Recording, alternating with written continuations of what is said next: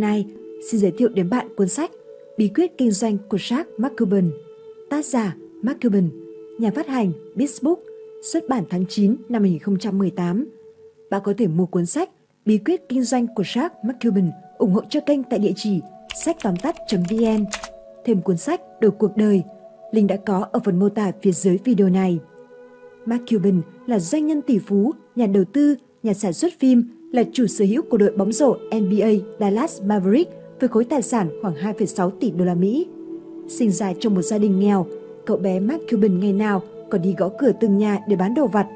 Sau nhiều cố gắng, giờ đây ông là một trong những tỷ phú thành công nhất thế giới. Trong cuốn sách đầu tay này, Mark Cuban tiết lộ toàn bộ quá trình thay đổi tư duy cũng như quan điểm sống chỉ trong vài năm ngắn ngủi để đưa ông từ một kẻ tay trắng trở thành một doanh nhân tỷ phú. Ông kể câu chuyện của riêng mình từ những ngày đầu đi làm, bắt đầu từ công việc bán sữa bột và ngủ trên ghế, đến rồi sau đó ông có được công ty của chính mình và trở thành một câu chuyện thành công trị giá tỷ đô. Quan trọng hơn, với những điều Mark chia sẻ sẽ giúp bạn làm chủ những tư duy, thói quen và công cụ của một doanh nhân thành đạt. Mô phỏng và làm theo cách mà người thành công làm, chắc chắn bạn sẽ đạt được những kết quả tương tự. Bạn sẽ học được gì? Một, Sứ mệnh của bạn là gì? 2. Làm sao để khởi sự từ số 0? 3. Các bài học kinh doanh đầu tiên và 12 thần chú thành công của tôi. 4 kỹ năng ra những quyết định kinh doanh quan trọng chỉ trong nháy mắt. 5. Để quản lý doanh nghiệp, bạn chỉ cần kiểm soát một thứ duy nhất. 6. Và còn nhiều nữa. Phần 1. Ước mơ Tôi đã từng ước mơ. Tôi từng lái xe qua những ngôi nhà lớn và tự hỏi ai đang sống ở đó. Cuối tuần nào tôi cũng làm thế. Họ làm gì để kiếm sống? Họ kiếm tiền thế nào? Một ngày nào đó, tôi tự nhủ mình sẽ sống trong một ngôi nhà như thế tôi đọc sách về những người thành công. Thật ra, tôi đọc mọi cuốn sách hay tạp chí tôi có thể chạm tay đến. Tôi tự nhủ, đọc sách là việc đáng đầu tư công sức nếu có thể rút ra được một ý tưởng hay ho nào đó quyết định tôi thành công hay không. Tôi đã làm những nghề tôi không thích, tôi cũng làm những nghề tôi thích nhưng không có khả năng xây dựng chúng thành một sự nghiệp. Tôi làm những nghề không trả nổi tiền thuê nhà. Tôi từng làm quá nhiều nghề đến nỗi cha mẹ tôi tự hỏi liệu có bao giờ tôi ổn định không? Hầu hết những công việc này không còn nằm trong hồ sơ của tôi nữa vì thời gian của chúng quá ngắn ngủi hoặc chúng ngớ ngẩn đến mức khiến tôi cảm thấy xấu hổ.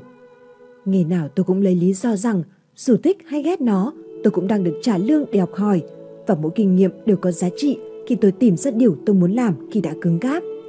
Nếu tôi vững vàng, tôi hy vọng sẽ điều hành doanh nghiệp của riêng mình. Ngày nào tôi cũng tự nói với mình như vậy. Thực ra, nỗi tự ti trong tôi nhiều không kém niềm tự tin – chỉ là tôi hy vọng tự tin sẽ đánh bại tự ti và mang lại kết quả tốt nhất.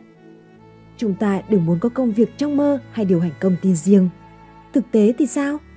Nói dễ hơn làm rất nhiều.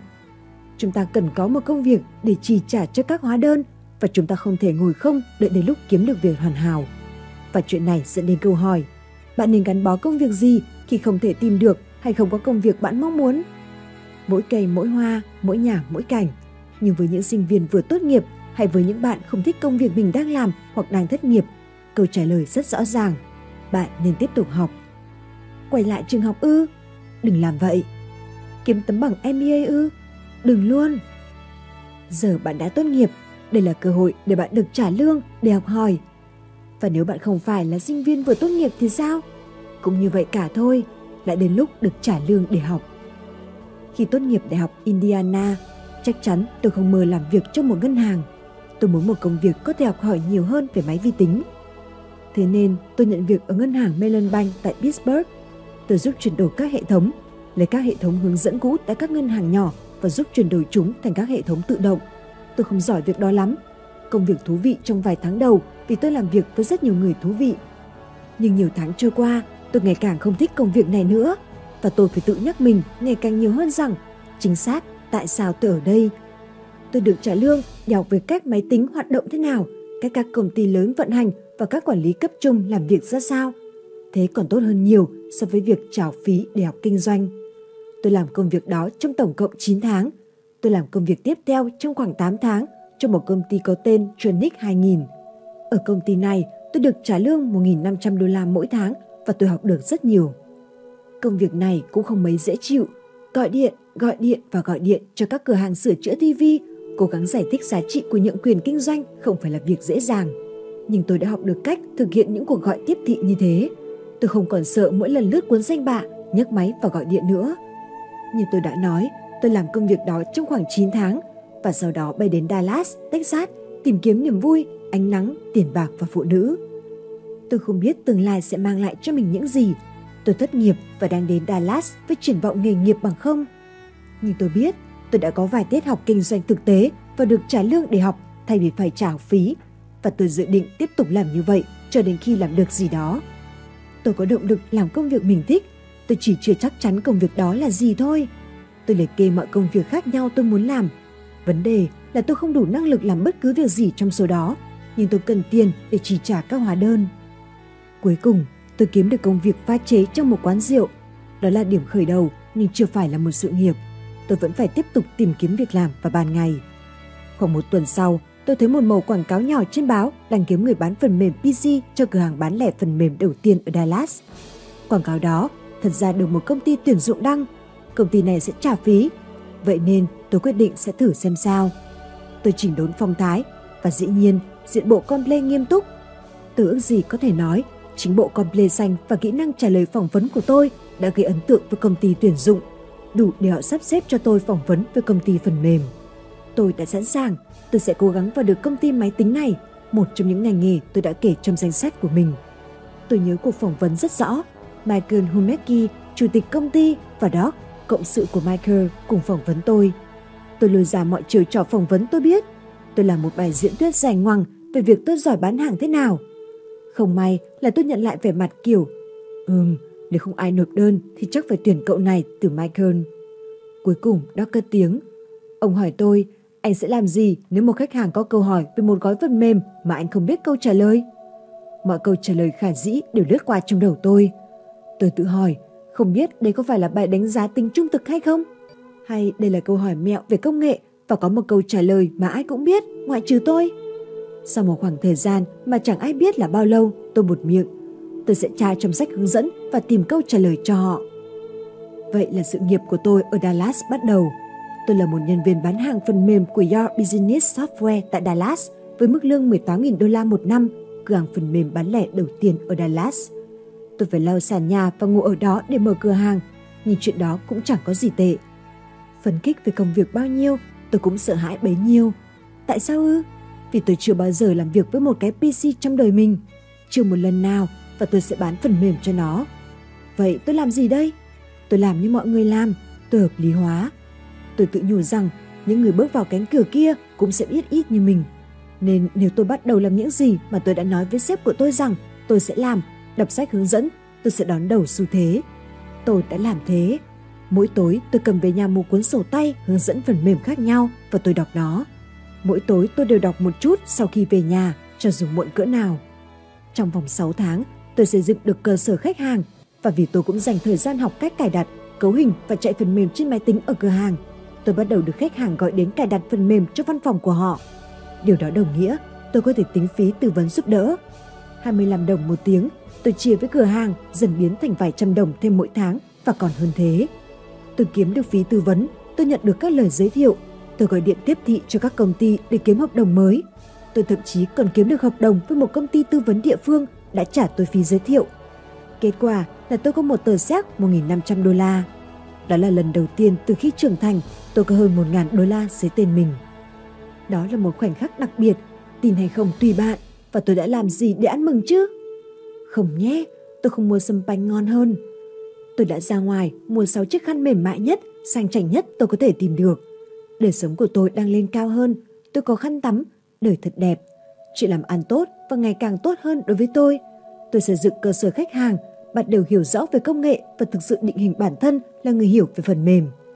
Quan trọng hơn là, mà không, quan trọng nhất là tôi nhận ra rằng tôi thích làm việc với PC và công nghệ. Rồi một ngày, khoảng 9 tháng kể từ khi tôi bắt đầu hành nghề bán hàng, tư vấn, một khách hàng tiềm năng đã hỏi liệu tôi có thể đến văn phòng ông để chốt đơn. 9 giờ sáng, không vấn đề gì với tôi, nhưng vấn đề với sếp của tôi, Michael Humecki. Michael không muốn tôi đi, tôi phải ở lại mở cửa hàng, đó là việc của tôi. Chúng tôi chỉ là cửa hàng bán lẻ, không phải là một công ty bán hàng phải kiếm khách ở ngoài. Khi đó với tôi, Điều này nghe thật ngớ ngẩn. Đặc biệt vì trước đó tôi phải gọi điện kiếm khách nhiều lần trong ngày. Đến lúc phải quyết định rồi, nhưng quyết định nhỏ luôn có tác động lớn nhất. Tôi đi theo bản năng đầu tiên của mình, chốt đơn. Tôi đoán tôi có thể rời lịch hẹn, nhưng tôi đã suy luận rằng bạn không bao giờ nên quay lưng với một thỏa thuận đã chốt, nên tôi đã gọi cho một trong những đồng nghiệp của mình đến mở cửa hàng, còn tôi đến văn phòng của khách hàng và chốt đơn. Và Michael đã sa thải tôi. Sa thải, đây không phải là chuyện lần đầu mới có, nhưng nó củng cố thêm điều tôi đã biết. Tôi là một nhân viên tệ hại, tôi phải đối mặt với thực tế và đi tiếp. Thay vì quay trở lại con tàu, mình sẽ kiếm việc thế nào đây? Việc đúng đắn duy nhất cần làm là bắt đầu công ty riêng của mình. Ngày đầu tiên, nhiệm vụ đầu tiên, nghĩ ra một cái tên. Đây là điểm khởi đầu của một cuộc cách mạng máy vi tính và tôi muốn một cái tên nói lên những gì công ty sẽ làm. Đó là bán máy tính cá nhân, phần mềm và giúp các công ty cũng như cá nhân cài đặt chúng. Tôi sẽ cung cấp những giải pháp vi tính. Vì vậy, sau khi vật lộn với nhiều cái tên khác nhau trong khoảng 30 phút, tôi lựa chọn Micro Solution. Giờ đến phần khó hơn, tôi phải gọi cho tất cả những người tôi đã làm ăn cùng tại công ty cũ và cho biết rằng tôi đã bị tống cổ. Rồi hỏi họ có muốn đến làm ăn cùng tôi tại Micro Solution không? Tôi gọi cho rất nhiều người và nhận được một số phản hồi tử tế. Chúng tôi thích cậu, Mark. Chúng tôi muốn cho cậu một cơ hội. Và tôi có hai cơ hội thật sự đến từ hai công ty. Họ là những công ty nhỏ mà tôi biết rất rõ. Họ là những người rộng lượng che chở và tin tưởng tôi. Không phải vì tôi hiểu biết nhất về máy tính, mà vì họ biết tôi sẽ làm mọi thứ cần làm để hoàn thành công việc. Mọi người tin tưởng đưa tôi chiếc chìa khóa văn phòng của họ. Họ sẽ thấy tôi ở đó khi họ đến vào buổi sáng và tôi ở đó khi họ ra về. Thời gian trôi qua, cơ sở khách hàng của tôi lớn dần. Tôi có thêm cậu bạn cũng là người ở cùng tôi trước đây, Scott Susan, giúp ra máy tính và máy in. Năm kinh doanh đầu tiên đó thật tuyệt vời. Tôi nhớ mình đã ngồi trong văn phòng nhỏ đó đến 10 giờ tối và vẫn vô cùng sung sức. Tôi lái xe đến phòng tập gym và chạy 8 đến 16 km trên máy chạy trong đầu vẫn nghĩ về ngày hôm đó và ngày tiếp theo. Những ngày khác, tôi tập trung học phần mềm mới đến mức quên ăn quên ngủ, nhìn đồng hồ cứ nghĩ mới chỉ 6 đến 7 giờ tối, khi thực ra đã là 1 hay 2 giờ đêm. Thời gian trôi thật mau. Tôi tự nhủ với mình rằng mắc lỗi nhỏ không sao, miễn là tôi không mắc những lỗi lớn. Tôi sẽ liên tục tìm kiếm những ý tưởng mới. Tôi đọc mọi cuốn sách và tạp chí tôi có thể đọc. Mà quái lạ, chỉ có 3 đồng cho một cuốn tạp chí, 20 đồng cho một cuốn sách trong khi ý tưởng hay mà chúng tôi cung cấp sẽ dẫn tới một khách hàng hay một giải pháp. Như vậy, những cuốn tạp chí và sách này sẽ mang lại giá trị gấp nhiều lần. Một số ý tưởng tôi đọc được khá hay, một số khác thì không. Và trong khi đọc, tôi học được một bài học quý giá. Hầu hết mọi người sẽ không đầu tư thời gian để đạt được lợi thế về kiến thức. Chắc chắn có những người chăm chỉ góp nhặt mọi mẩu tin có thể, nhưng số đó rất hiếm. Đến hôm nay tôi vẫn thấy nếu tôi đầu tư đủ thời gian vận dụng mọi thông tin có sẵn. Đặc biệt khi mà Internet giúp việc tiếp cận trở nên quá dễ dàng, tôi có thể có lợi thế trong bất cứ doanh nghiệp công nghệ nào. Ở MicroSolution, việc đọc mang lại cho tôi lợi thế khủng khiếp. Một kẻ có nền tảng tối thiểu về máy tính có thể cạnh tranh với những người kinh nghiệm hơn nhiều chỉ vì anh ta đầu tư thời gian học tất cả những gì có thể. Phần 2. Những bài học đạt được các nguyên tắc kinh doanh đầu tiên của tôi. Tôi học hỏi từ tạp chí và sách vở, nhưng tôi cũng học hỏi bằng cách quan sát hoạt động của một số công ty công nghệ có triển vọng. Thật thú vị là những công ty hồi đó tôi nghĩ sẽ làm nên trò trống, quả thực ngày nay đã rất thành công. Hàng tuần, có một công ty có tên PC Limited đều đăng một quảng cáo giải nguyên trang trên một tạp chí thương mại ra số hàng tuần. Tạp chí này giờ chỉ còn phiên bản Internet có tên PC Week. Quảng cáo này giới thiệu các thiết bị PC ngoại vi mà công ty bán – ổ cứng, bộ nhớ, ổ mềm, thẻ đồ họa, bất cứ thứ gì có thể gắn vào một chiếc PC đều có ở đó. Điểm đặc biệt của quảng cáo này là giá sẽ thấp dần qua từng tuần.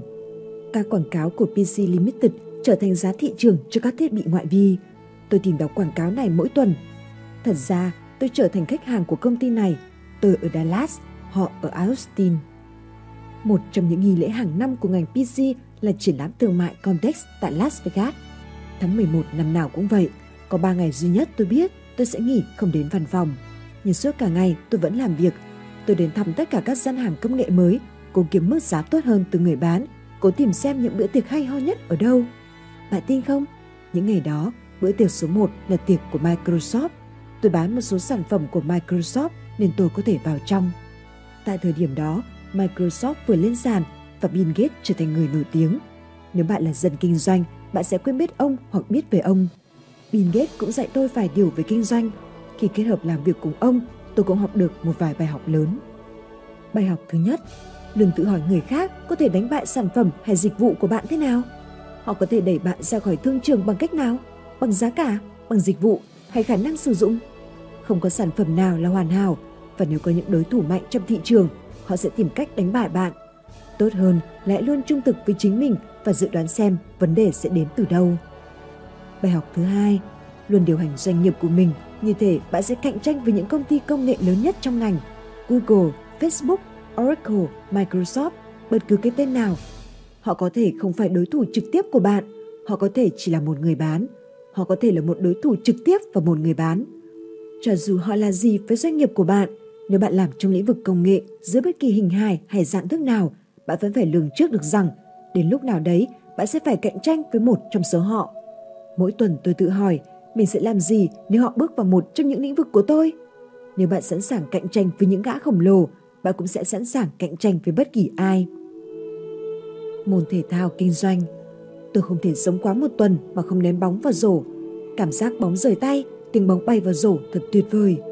Nếu tôi đứng trong phòng tập, tôi có thể ném khá tốt. Còn khi thi đấu ư, có vẻ không khá được như thế. Tôi thích thi đấu, lúc nào cũng thích. Bóng rổ là môn thể thao tôi phải chơi, bất kể tôi tài giỏi ra sao. Và đó là môn thể thao tôi sẽ luôn chơi, cho dù tôi giả thế nào. Cho dù tôi thích thi đấu ra sao hay chìm đắm vào canh đua thế nào trong một trận đấu, thì đó chỉ là một sự giải tỏa nhẹ nhàng. Cạnh tranh thật sự đến từ môn thể thao kinh doanh. Trong thể thao, bạn biết đối thủ của bạn là ai, bạn biết khi nào bạn sẽ chơi một trận đấu, bạn biết khá rõ trận đấu đó sẽ kéo dài bao lâu. Tinh thần và thể chất dã rời nơi cố hết sức mình trong cuộc chơi, nhưng vẫn chẳng ăn thua gì so với nỗ lực cần có để thành công trong kinh doanh. Môn thể thao kinh doanh không chia thành các trận đấu. Hơn thua không phải do luyện tập, nó cũng không thiết lập luật lệ và mọi người nhất định phải tuân theo. Tôi yêu môn thể thao kinh doanh, tôi yêu sự cạnh tranh, tôi yêu ngọn lửa trong nó. Cảm giác kim đồng hồ quay chậm, trái bóng trong tay và nếu bạn ghi điểm, bạn thắng cả ngày, mỗi ngày. Thư giãn là chuyện dành cho người khác. Tôi có thể ngồi trước tivi nhưng tôi không xem chỉ khi tôi nghĩ có gì đó để học hỏi. Tôi nghĩ về những thứ tôi có thể dùng trong làm ăn và chiếc tivi đơn giản là đó. Tôi có thể dành thời gian đọc một cuốn sách giả tưởng, nhưng tôi không làm vậy. Tôi thà đọc website, báo, tạp chí tìm kiếm những ý tưởng tôi có thể dùng tới. Tôi dành thời gian trong các hiệu sách vì ý tưởng từ một cuốn sách hay tạp chí có thể giúp tôi kiếm tiền. Không phải bạn quen ai, không phải bạn có bao nhiêu tiền. Rất đơn giản thôi. Đó là liệu bạn có lợi thế không và có can đảm dùng nó không? Thứ nhất, lợi thế là say mê với việc bạn làm. Bạn làm việc 24 tiếng liền tù tì trong một dự án nhưng tưởng chỉ mới một vài tiếng trôi qua. Thứ hai, lợi thế là bạn biết rằng bạn phải là người thông minh nhất trong phòng khi bạn tổ chức họp và bạn sẽ đầu tư công sức để học bất cứ điều gì cần học để đến được đó. Thứ ba, lợi thế là biết rằng khi bốn cô bạn gái bạn cua được trong năm nay hỏi bạn điều gì quan trọng nhất, họ hay công ty của bạn, bạn đưa ra đúng đáp án. Thứ tư, lợi thế là biết rằng bạn có thể thất bại nhưng bạn sẽ học hỏi từ thất bại và đứng dậy tiếp tục trận đấu. Thứ năm, lợi thế là biết rằng người ta nghĩ bạn điên và họ đúng nhưng bạn chẳng quan tâm họ nghĩ gì. Thứ sáu, lợi thế là biết cách xả hơi vài lần một tuần. Như vậy, bạn có thể tập trung trở lại vào kinh doanh. Thứ bảy, lợi thế là biết rằng bạn cố gắng đạt được mục tiêu và cư xử đúng mực với người khác trên hành trình đó. Vì dù bạn giỏi đến đâu thì khi bạn quá tập trung, bạn vẫn cần những người bình thường bên cạnh để cân bằng và giúp đỡ bạn. Thứ 8. Lợi thế là có thể tự tin gọi trai đó bàn về một vấn đề công việc vì bạn đã làm xong việc của mình. Thứ 9. Lợi thế là nhận ra khi bạn sai lầm và nỗ lực hơn để không đi lại vết xe đổ. Thứ 10. Lợi thế là có thể đào sâu, nhận diện vấn đề và giải quyết trước khi người khác biết chúng tồn tại. 11. Lợi thế là biết rằng trong khi mọi người nói về những thứ nhảm nhí như ý chí chiến thắng và họ biết họ có thể thành công như thế nào thì bạn chuẩn bị sẵn sàng chiến đấu để bạn sẽ thành công. Chính điều này khiến kinh doanh trở thành một môn thể thao tuyệt vời đến vậy. Ai cũng tham gia, ai cũng nói họ sẽ giỏi thế nào trong môn thể thao đó. nhưng chỉ một phần trăm rất nhỏ thực sự giỏi giang. Ngày nào cũng có người lạ nào đó ở đâu đó trên thế giới này cố gắng tìm cách để bạn ra khỏi thương trường. Họ muốn lấy đi mọi thứ bạn phải làm việc vất vả mới có được, lấy đi tất cả. Nếu bạn làm việc trong một ngành đang phát triển, có thể có hàng trăm, hàng ngàn người lạ cố gắng tìm cách để bạn ra khỏi thương trường. Ngầu chưa? Suy cho cùng, trò chơi này không giới hạn thời gian, nó kéo dài mãi mãi, không bao giờ kết thúc. Đó là cuộc cạnh tranh lớn nhất. Đó là môn thể thao kinh doanh, nó không dành cho tất cả mọi người, nhưng tôi thích nó. Thứ duy nhất trong đời bạn có thể kiểm soát, nỗ lực. Tôi nhớ rõ lần đó, tôi 27 tuổi. Cuối cùng, lần đầu tiên trong đời tôi mua được căn hộ cho riêng mình. Tôi vẫn chưa sắm ô tô mới, nhưng tôi vui là tôi có một chiếc Mazda RX-7 4 năm tuổi. Tầm Giáng sinh năm đó, sau nhiều ẩn ý gợi mở từ cô bạn gái khi ấy, tôi quyết định dốc hết mọi xu tiết kiệm được 7.500 đô la mua một chiếc nhẫn, một chiếc nhẫn thật đẹp và đính hôn. Tóm lại là sao ư? Tôi chào nhẫn cho cô ấy. Vài tuần sau đó, khi chúng tôi vẫn đang ngập tràn trong hạnh phúc, chúng tôi đi xem phim. Không may là ngày hôm sau cô ấy phát hiện ra cô ấy đã làm mất chiếc nhẫn. Dĩ nhiên, cô ấy vô cùng buồn bã vì làm mất chiếc nhẫn, còn tôi thì buồn bã vì tôi chưa mua bảo hiểm cho nó. Tôi không còn xu nào trong ngân hàng, may là tôi còn có công ty của mình. Thứ duy nhất tôi có thể luôn tập trung vào để không nghĩ tới mọi thứ khác. Một tố chất giúp tôi rất nhiều trong kinh doanh nhưng cũng góp phần không nhỏ vào mối tình tan vỡ kia. Đúng lúc đó, tôi nghe được một điều mà tôi đã nghe đến rất nhiều khi mua lại Mark. Trong thể thao, thứ duy nhất một cầu thủ có thể thật sự kiểm soát là nỗ lực. Điều này cũng đúng trong kinh doanh. Điều duy nhất một doanh nhân, một người bán hàng hay bất cứ ai trong bất kỳ vị trí nào có thể kiểm soát là nỗ lực của họ.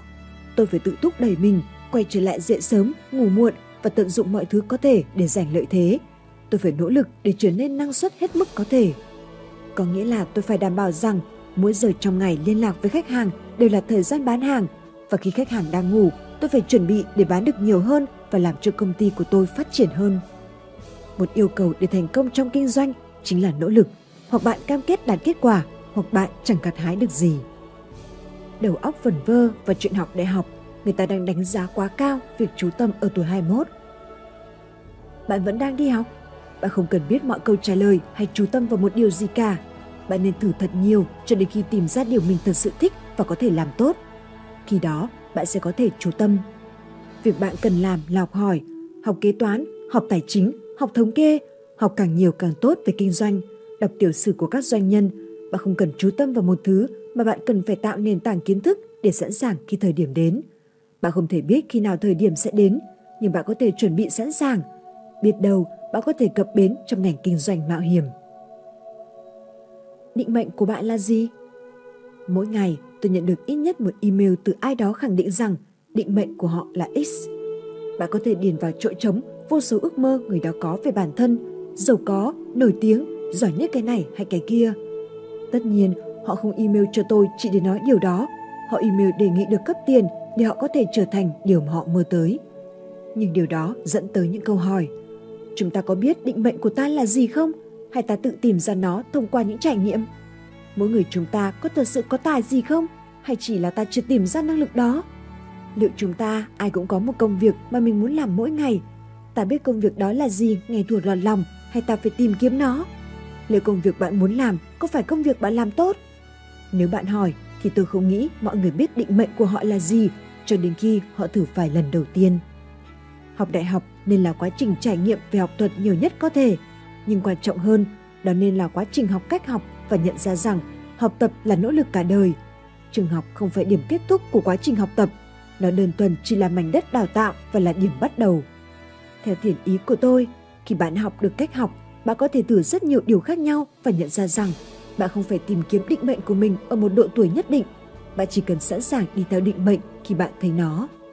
Bạn có nghĩa vụ với càng nhiều người, bạn càng khó tập trung vào bản thân và khám phá. Tôi cực kỳ tin rằng kết hôn là việc tìm hiểu bản thân mình trước, từ đó mới dễ dàng tìm đúng người. Nếu bạn không thể đứng một mình, bạn không thể là một phần của một cặp. Tôi cũng cực kỳ tin rằng nợ nần tài chính là yếu tố chính giết chết giấc mơ. Căn nhà đầu tiên, chiếc xe đầu tiên, bất cứ thứ gì bạn có thể muốn mua sẽ là nguyên nhân chính khiến bạn ngừng tìm kiếm điều làm bạn hạnh phúc nhất. Điên rồ làm sao khi ổn định vì một căn nhà, chiếc xe hay thứ gì đó thay vì điều bạn muốn làm hàng ngày, hàng giờ. đừng bao giờ ổn định, không việc gì phải vội. Nếu bạn không hạnh phúc với hiện tại, hãy đơn giản hóa cuộc sống, ra ngoài và thử nhiều hết mức cần thiết để tìm ra định mệnh của bạn là gì nếu có một thứ như thế. Bạn chỉ cần một lần đúng. Trong bóng rổ, khả năng ghi điểm của bạn phải là 50%. Nếu khả năng ghi điểm của bạn cao thêm 10%, bạn là một ngôi sao toàn năng. Trong kinh doanh, điều này hơi khác một chút. Trong kinh doanh, để thành công, bạn chỉ cần trúng quả một lần. Một lần duy nhất và bạn yên vị cả đời. Đó là cái hay trong kinh doanh. Tôi muốn nhắc đến chuyện lần đầu tiên tôi kinh doanh là khi 12 tuổi, tôi bán túi đựng rác. Chưa ai từng đặt câu hỏi liệu tôi có chút tài cán hay kiếm được tiền từ kinh doanh không? Có, tôi có tài chứ. Và có, tôi cũng kiếm được chứ. Dù sao cũng đủ mua một vài đôi giày tennis. Không ai thực sự hỏi tôi về hành trình tôi làm việc cho Melon Bank hay Tronic 2000 hay khi cố gắng bắt đầu một doanh nghiệp bán sữa bột. Không ai từng hỏi tôi mọi chuyện thế nào khi tôi bắt đầu Micro Solution hay tôi đánh giá giá trị của những tháng ngày tôi kinh doanh thế nào. Những ngày tháng hy vọng lần này tốt hơn lần trước và lần này thành công. Bằng mọi nỗ lực, tôi đã học được rất nhiều. Bằng mọi sai lầm và thất bại, không chỉ của tôi mà của cả những người xung quanh, tôi học được những gì không nên làm. Tôi cũng học hỏi thành công của những người mà tôi làm ăn cùng. Tôi không chỉ biết sợ hãi tích cực hơn, biết hy vọng không ngừng, mà quan trọng hơn, tôi biết được không có giới hạn về thời gian hay nỗ lực. May mắn thay, mọi chuyện trở nên suôn sẻ với tôi ở Micro Solution. Tôi bán công ty sau 7 năm kiếm đủ tiền để nghỉ ngơi và vui tới bến. Tôi nhớ rõ, mọi người nói tôi thật may mắn khi bán Micro Solution đúng thời điểm. Sau khi tôi dùng số tiền đó bắt đầu giao dịch cổ phiếu công nghệ trong những lĩnh vực mà Micro Solution đã tập trung đến. Tôi nhớ rõ, người ta nói tôi may mắn khi có chuyên môn trong một lĩnh vực hot như thế, vì cổ phiếu công nghệ bắt đầu một vốn bốn lời. Tất cả những điều này để nói với bạn rằng thất bại bao nhiêu lần không quan trọng, bạn suýt đúng bao nhiêu lần không quan trọng – sẽ không ai biết hay quan tâm đến thất bại của bạn và bạn cũng nên thế. Việc của bạn là học hỏi từ thất bại và từ những người quanh bạn vì điều quan trọng nhất trong kinh doanh là bạn chỉ cần trúng một lần rồi mọi người sẽ nói bạn thật may mắn. Điều tôi học được từ Bobby Knight Tôi muốn nói cảm ơn ông vì rất nhiều điều. Khi tôi ở Indiana, ông xuất hiện trên chương trình 60 phút. Trong cuộc phỏng vấn đó, ông đã nói một điều mà tôi thật sự khắc cốt ghi tâm – Tôi tự nhắc mình điều này khi còn ngồi trên ghế nhà trường. Tôi nhắc mình điều này trước khi bắt đầu bất kỳ doanh nghiệp nào tôi đã bắt đầu. Tôi nhắc mình điều này mỗi khi tôi thất bại. Tôi sẽ tiếp tục nhắc mình điều này bất cứ khi nào phải nỗ lực sau này. Đây là lời khuyên tốt nhất tôi có thể tặng cho mọi người ở mọi lứa tuổi tìm đến tôi để có vài lời khuyên. Đây cũng là đặc điểm tôi tìm kiếm khi lựa chọn một cộng sự hay khi tuyển dụng nhân viên hoặc thuê huấn luyện viên. Ông đã nói thế này và tôi xin nhắc lại ai cũng có ý chí chiến thắng, nhưng chỉ những ai có sự chuẩn bị mới chiến thắng. Trầm ngôn cho mọi vận động viên và những ai trong chúng ta tham gia môn thể thao kinh doanh và sống còn nhờ nó. Cảm ơn ông, huấn luyện viên. Chết chìm trong cơ hội, thắng những trận chiến bạn đang tham gia. Có một vài thứ thú vị hơn việc bắt đầu một doanh nghiệp và làm nó lăn bánh. Sợ hãi, phấn khích, hy vọng mà mọi doanh nhân đều có, tất cả đều khiến bạn say. Thật ra, chúng luôn gây say quá mức. Lúc nào cũng vậy, đi cùng với thành công là cảm giác bất bại. Tôi đã có những thời điểm tự nhủ rằng tôi thông minh, tôi biết tôi đang làm gì, rằng tôi sẽ khám phá ra mọi thứ khi đi tiếp. Vậy nên không có vấn đề gì khi nắm bắt cơ hội mới này. Nhưng đấy lại là những khi tôi sai lầm.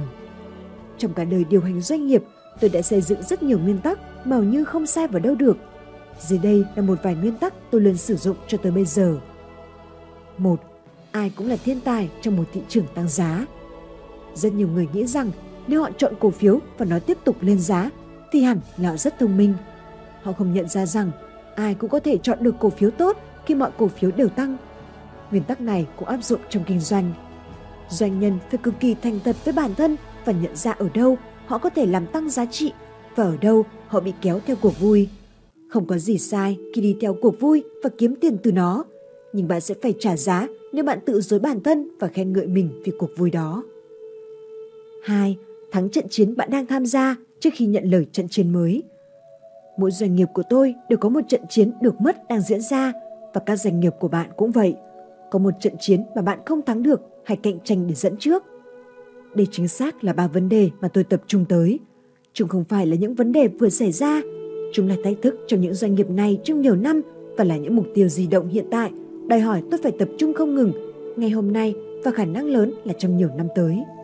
Đó là một thách thức trí tuệ mà tôi thực sự thích. Đó thực sự là môn thể thao kinh doanh. Tôi xử lý các vấn đề về hoạt động, nhưng không giống với những yếu tố chiến lược khác trong doanh nghiệp. Tôi phải học cách ủy thác. Với doanh nhân, đó là việc không hề dễ dàng. Trước đây, tôi đảm nhận mọi thứ, mọi việc mà tôi nghĩ tôi có thể gia tăng giá trị. Tôi phải bận rộn với mọi thứ, giờ không còn thế nữa. Tôi đã học cách tuyển dụng những người tôi có thể xây dựng lòng tin ở họ để họ sát bóng và chạy cùng nó. Dĩ nhiên, không phải mọi doanh nghiệp đều có cầu thủ dự bị. Một số doanh nhân sẽ không tuyển những người có các kỹ năng bổ sung cho nhau, còn lại thì chỉ là doanh nghiệp nhỏ chưa đủ tiềm lực làm thế. Đối với những doanh nghiệp này, đây là nguyên tắc quan trọng hơn cả. Nếu bạn là cỗ máy chính của công ty, ôm thêm những thách thức mới sẽ chỉ làm loãng khả năng thắng cuộc và tăng nguy cơ gây tổn thương cho doanh nghiệp chủ chốt hay năng lực cốt lõi của bạn. Sẽ là một sai lầm lớn nếu lấy đi bất cứ nguồn lực nào khỏi cuộc chiến đó. Đó là một bài học lớn cho các doanh nhân.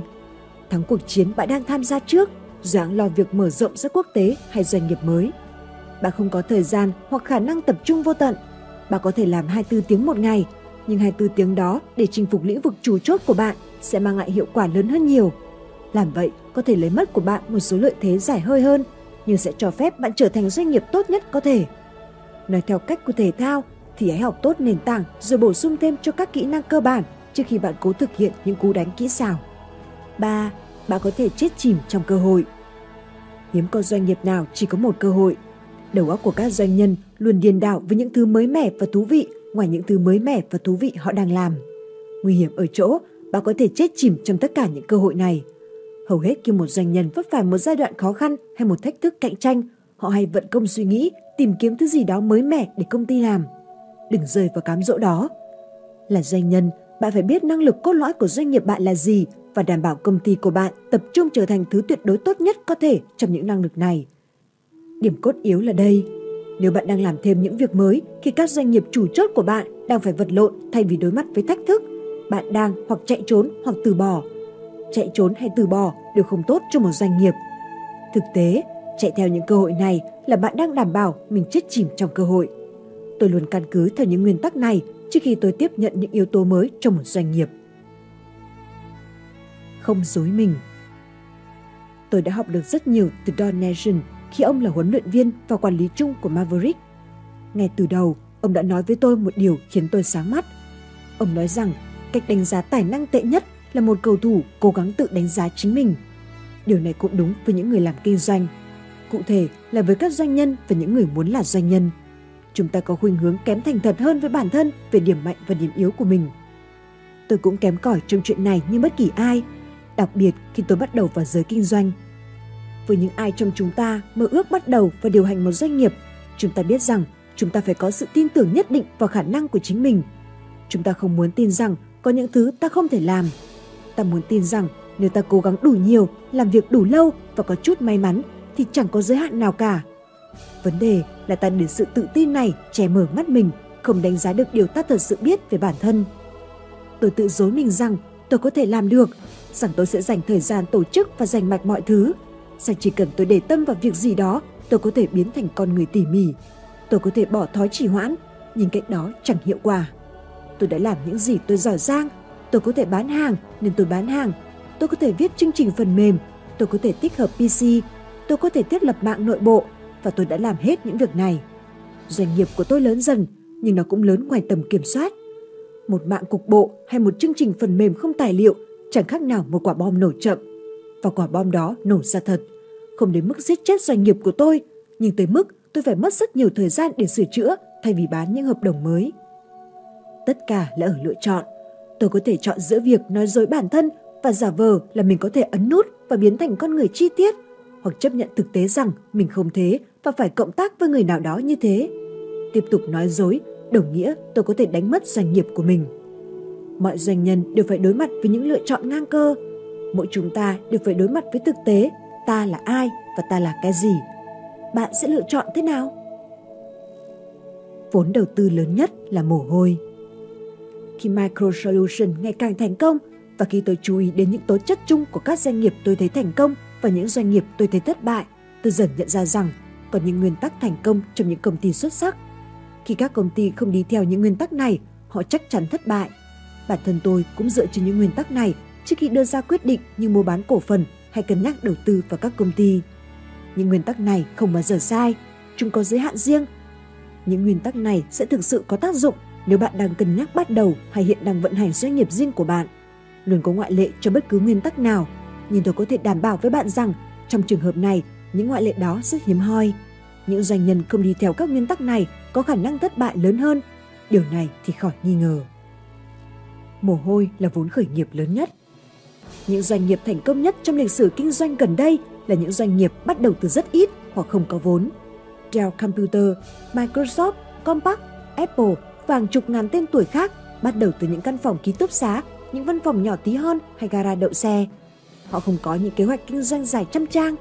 Với tất cả các doanh nghiệp của mình, tôi bắt đầu từ việc tổng hợp các bảng tính chi phí để tính toán tôi cần bao nhiêu doanh thu để hòa vốn và đủ nộp tiền điện cho văn phòng và căn hộ tôi ở. Tôi vẫn nhớ nền tảng thành lập cho mỗi doanh nghiệp của mình.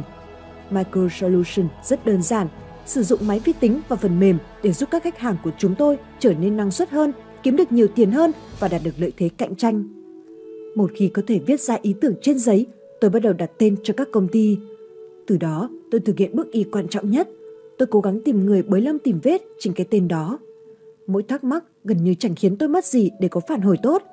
Mỗi thắc mắc cho phép tôi kiểm tra nền tảng ý tưởng kinh doanh của mình để xem liệu nó có gì sơ hở và quan trọng nhất là chúng đều có cơ hội bán hàng. Các công ty này cuối cùng đều trở thành khách hàng của chúng tôi. Doanh nghiệp nào tôi cũng thực hiện quá trình này. Nó khiến tôi tự tin rằng ý tưởng kinh doanh của mình là hợp lý, rằng nó có cơ hội thành công. Đến đây, nhiều doanh nhân nghĩ rằng bước tiếp theo là tiếp nhận tất cả những phản hồi này, cập nhật vào bản kế hoạch kinh doanh dài hàng trăm trang của họ và ra ngoài gọi vốn. Cứ như thế, yếu tố còn thiếu để doanh nghiệp thành công là vấn đề tiền đâu đầu tiên. Không phải thế. Trong hầu hết các trường hợp, gọi vốn là sai lầm lớn nhất bạn có thể mắc phải. Các nhà đầu tư không quan tâm về ước mơ và mục tiêu của bạn. Họ thích bạn có mục tiêu và ước mơ. Họ thích bạn có động lực từ những mục tiêu và ước mơ đó. Các nhà đầu tư quan tâm việc họ sẽ lấy lại tiền của mình như thế nào và nhiều hơn thế. Chỉ có hai nguồn vốn hợp lý cho các doanh nhân khởi nghiệp, tiền từ túi bạn và tiền từ túi khách hàng của bạn. Cá nhân tôi thậm chí không bao giờ lấy tiền từ người thân trong nhà. Bạn có tưởng tượng được cha mẹ, cô dì chú bác của bạn sẽ buồn bã và ân hận biết bao khi bạn thổi bay tiền đại học của cháu bạn hay tiền cho kỳ nghỉ cuối cùng của ba bạn? Tôi thì không thể. Bạn không cần phải lấy tiền từ bất kỳ ai. Các doanh nghiệp không cần phải bắt đầu lớn. Những doanh nghiệp thành công nhất bắt đầu đủ nhỏ để hợp với hoàn cảnh của người sáng lập ra chúng. Tôi bắt đầu Micro Solution bằng việc nhận tạm ứng 500 đô la từ khách hàng đầu tiên của mình. Công ty không tăng trưởng nhanh trong vài năm đầu, quy mô chỉ lên đến 4 người và tất cả chúng tôi đều làm việc với đồng lương rẻ mạt. Thế thì sao nào? Chẳng sao cả. Dù bạn muốn nghĩ bao nhiêu chăng nữa thì mọi thứ sẽ thay đổi. Chỉ cần bạn có nhiều tiền hơn thì mọi thứ vẫn có thể không như thế. Thực tế là với hầu hết các doanh nghiệp không cần nhiều tiền hơn mà cần nhiều chất xám hơn. Bạn sẽ nhớ gì khi bạn 90 tuổi? Những cơ hội độc nhất. Bạn sẽ có bao nhiêu cơ hội như vậy trong đời? Một, một trăm. Cuộc sống có một đặc điểm là không biết trước được điều gì. Bạn chẳng thể biết được khi nào thì một chuyện bạn thậm chí chưa từng cho rằng có thể xảy ra sẽ xảy ra. Là một người cực kỳ may mắn, hãy để tôi nói với bạn rằng những thứ đứng đầu danh sách của tôi không phải là con số hay đô la mà là gia đình và những việc khiến tôi cảm thấy vui vẻ. Trước khi tôi làm bất kỳ việc gì được yêu cầu phải làm và những việc tôi nghĩ có thể thú vị, tôi đặt ra một câu hỏi đơn giản cho bản thân. Khi tôi đến 90 tuổi, mong là thế, và nhìn lại cuộc đời mình, tôi có thất vọng vì đã làm việc này không? Hay thất vọng vì đã không làm? Khi tôi 90 tuổi, liệu tôi sẽ mỉm cười khi nghĩ lại hay tôi sẽ cau mày và ân hận vì đã không làm? Thành công là biến cuộc đời bạn thành một phiên bản độc nhất, đặc biệt, phù hợp với con người bạn, chứ không phải với những gì người khác muốn bạn trở thành. Kết nối với khách hàng Có vài câu nói về dịch vụ khách hàng mà có lẽ tôi đã sử dụng quá nhiều. Hãy đối xử với khách hàng như họ là chủ của bạn, vì họ là chủ của bạn thật. Mỗi ngày, bạn phải khiến cho khách hàng quay trở lại giao dịch với mình. Và có một câu nói đến từ Yahoo mà tôi nghĩ cực kỳ thông minh. Bạn luôn có lựa chọn khác. Cá nhân tôi nghĩ rằng cái duy nhất bạn có thể kết nối với khách hàng là đặt bản thân mình vào vị trí của họ. Nếu tôi không thể là một khách hàng cho sản phẩm của chính mình, thì có lẽ tôi sẽ không làm tốt việc điều hành công ty. Thật thú vị khi quan sát các CEO khác nhau của các công ty khác nhau và cách họ xử lý để làm hài lòng các khách hàng. Bạn có thể chỉ ra đâu là những người không tin tưởng sản phẩm hay dịch vụ của họ. Họ có những đội tiền trạm để đảm bảo mọi thứ hoàn hảo. Họ mang bảo vệ đến những nơi mà khách hàng của họ là các gia đình và trẻ nhỏ. Họ bảo vệ bản thân khỏi bất kỳ tương tác nào có thể, dù là trực tiếp, qua email hay điện thoại, bằng cách để thư ký lọc mọi thứ và họ trả lời bằng những lá thư soạn sẵn hay thông qua trợ lý nếu họ có trả lời. Tôi không biết họ làm việc đó thế nào. Tôi để email của mình công khai với tất cả mọi người và bất kỳ ai.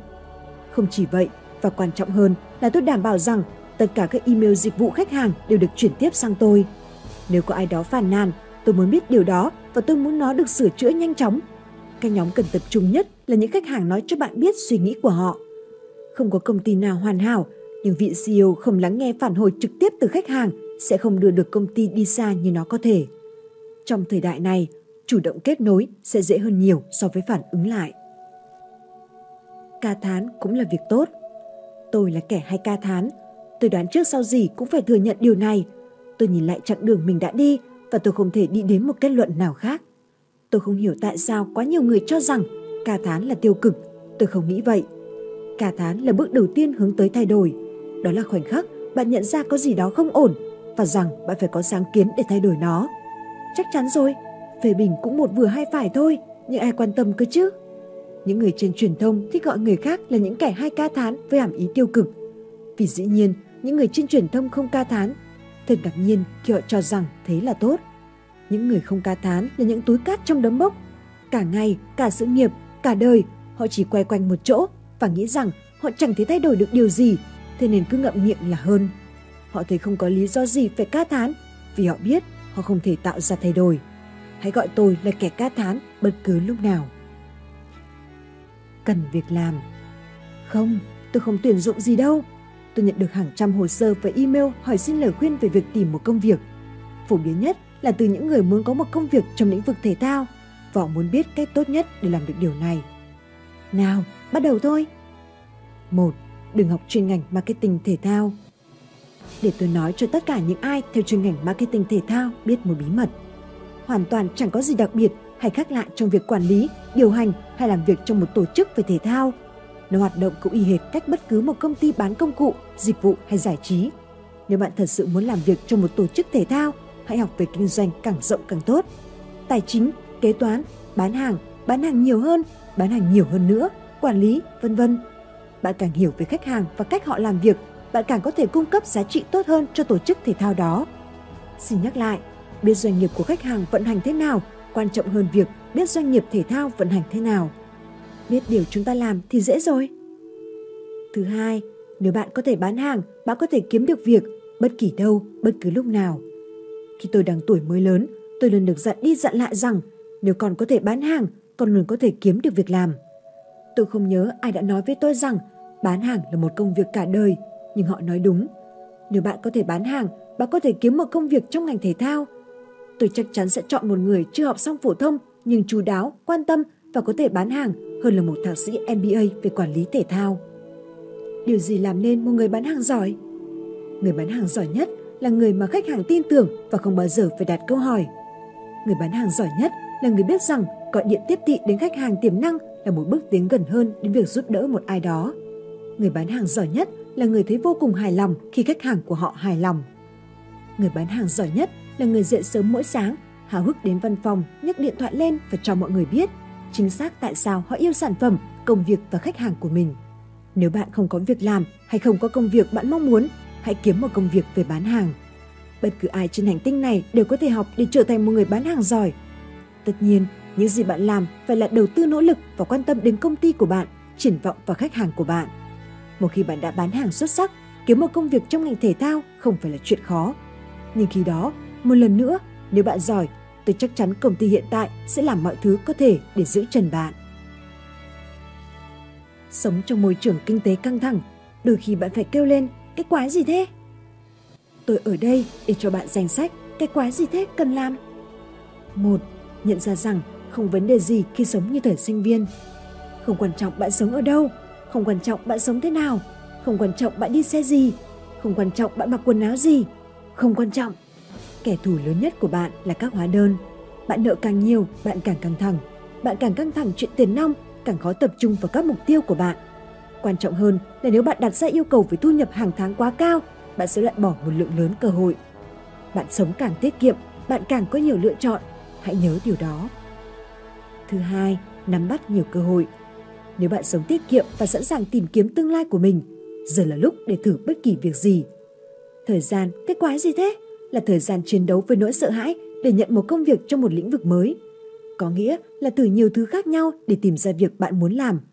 Không có cái gì là một nghề thì sống, đống nghề thì chết cả. Trong nền kinh tế này, kiếm một công việc không đơn giản nếu không nói là bất khả thi. Do đó, bạn sẽ phải mải mông tạo cơ hội cho chính mình. Thứ ba, xác định bạn có đang làm đúng công việc bạn muốn.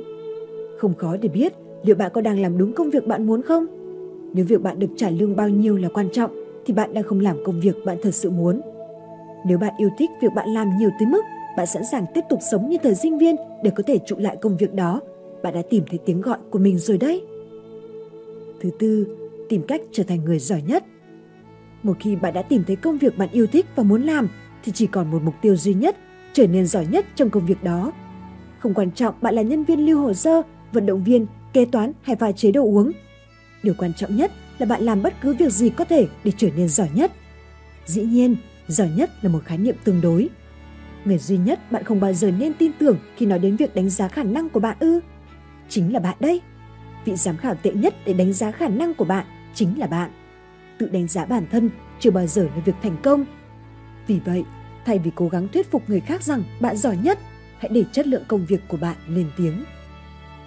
Thứ năm, bắt đầu một ngày đầy động lực bằng thái độ tích cực. 12 nguyên tắc khởi nghiệp của Mark Cuban Bất kỳ ai khi bắt đầu một công ty đều có các nguyên tắc và chỉ dẫn của riêng mình. Vì vậy tôi nghĩ tôi sẽ chỉ thêm vào đây những nguyên tắc của riêng tôi. Những nguyên tắc dưới đây không chỉ dành cho những người thành lập công ty mà còn dành cho những ai đang cân nhắc làm việc cho các công ty khởi nghiệp. 1. Đừng thành lập công ty trừ khi bạn bị ám ảnh về điều đó và bạn yêu thích nó. 2. Nếu bạn còn có đường lùi, khởi nghiệp chưa phải là thứ ám ảnh bạn. 3. Hãy tuyển những người bạn nghĩ sẽ thích làm việc cho một công ty khởi nghiệp. 4. Bán hàng là liều thuốc tiên. Hãy xác định công ty của bạn sẽ kiếm tiền như thế nào và bạn sẽ thực sự bán hàng ra sao. 5. Biết rõ năng lực cốt lõi của bạn và tập trung phát triển chúng. Trả lương cao cho những người làm việc trong mảng cốt lõi của bạn. Hãy tìm người giỏi nhất. Còn lại, hãy tuyển những người phù hợp với văn hóa công ty với chi phí thấp. 6. Một chiếc máy pha cà phê ư? Bạn đùa tôi chăng? Hãy tự đánh vào bản mình trước khi bạn định tiêu tiền cho một chiếc máy pha cà phê. Có hai từ tiếng một ngày và nếu một người thích công việc, họ sẽ tìm cách sử dụng thời gian nhiều nhất có thể để làm việc. 7.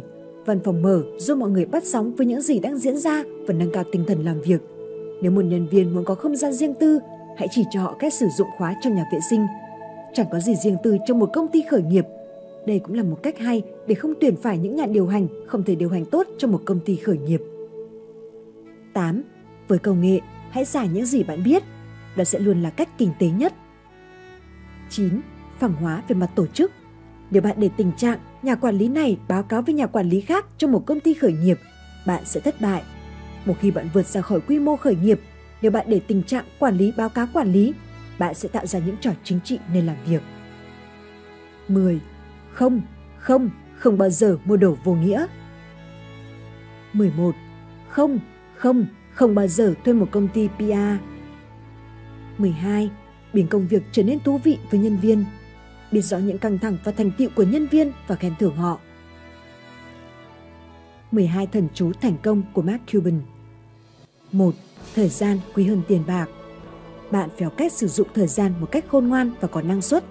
Bạn sử dụng thời gian khôn ngoan ra sao sẽ tác động rất lớn đến cuộc đời và thành công của bạn, lớn hơn rất nhiều so với bất cứ khoản tiền nào.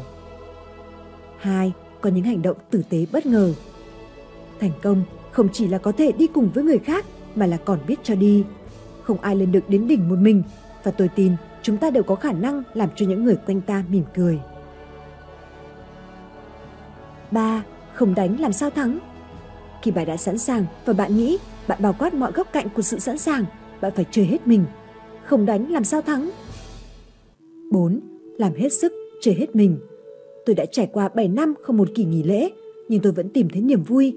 Bạn phải tìm cách xả hơi, như thế bạn mới không bị xì khói. 5. Đừng để sợ hãi cản đường bạn. Bạn có thể dùng nỗi sợ làm vật cản hoặc làm động lực. Sẽ luôn có người cạnh tranh với bạn và đôi khi họ sẽ thắng bạn. Thay vì không làm gì vì sợ thua cuộc, hãy đón nhận thách thức. Nếu bạn thất bại, hãy đứng dậy và chơi hết mình lần nữa. Trong hành trình tìm kiếm thành công, bạn có thể thất bại nhiều lần, nhưng bạn chỉ cần một lần đúng. 6. Luôn sẵn sàng cho những điều bất ngờ và luôn sẵn sàng. Thứ bạn đang phấn đấu để đạt được, bất kể là gì, sẽ không đứng im đợi bạn đến tìm thấy nó, mà ngược lại, tất cả mọi người đều có trong mình yếu tố cần có để thành công. Bạn chỉ cần sẵn sàng giải phóng yếu tố đó khi cơ hội hiện hình. 7. Không sao cả khi quát tháo và bị quát tháo. 8. Ai cũng có thể bị ngã, quan trọng là bạn đứng dậy nhanh thế nào. Tất cả mọi người đều trải qua những khoảnh khắc này, quan trọng là bạn chiến đấu và vượt qua chúng như thế nào. Những người thực sự thành công là những người vượt qua khó khăn nhanh nhất và quay trở lại mạnh mẽ hơn, lợi hại hơn. 9.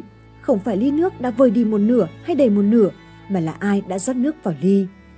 Đây là một trong những câu nói yêu thích của tôi. Chìa khóa trong kinh doanh và thành công ở bất kỳ lĩnh vực nào là làm hết mình để kiểm soát số phận của bạn.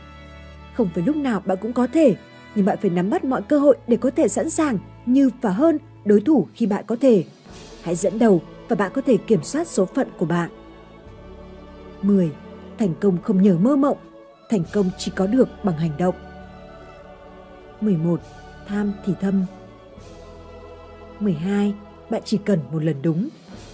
Có quá nhiều cách để mỗi chúng ta có thể tìm thấy hạnh phúc và thành công trong những nỗ lực của mình và không quan trọng bạn thất bại bao nhiêu lần, bạn chỉ cần một lần đúng. Đây là một vài nguyên tắc tôi thường dùng để dẫn dắt bản thân trong những hoàn cảnh khác nhau. Có thể chúng áp dụng được cho hoàn cảnh của bạn, có thể không. Việc đó tùy vào bạn quyết định.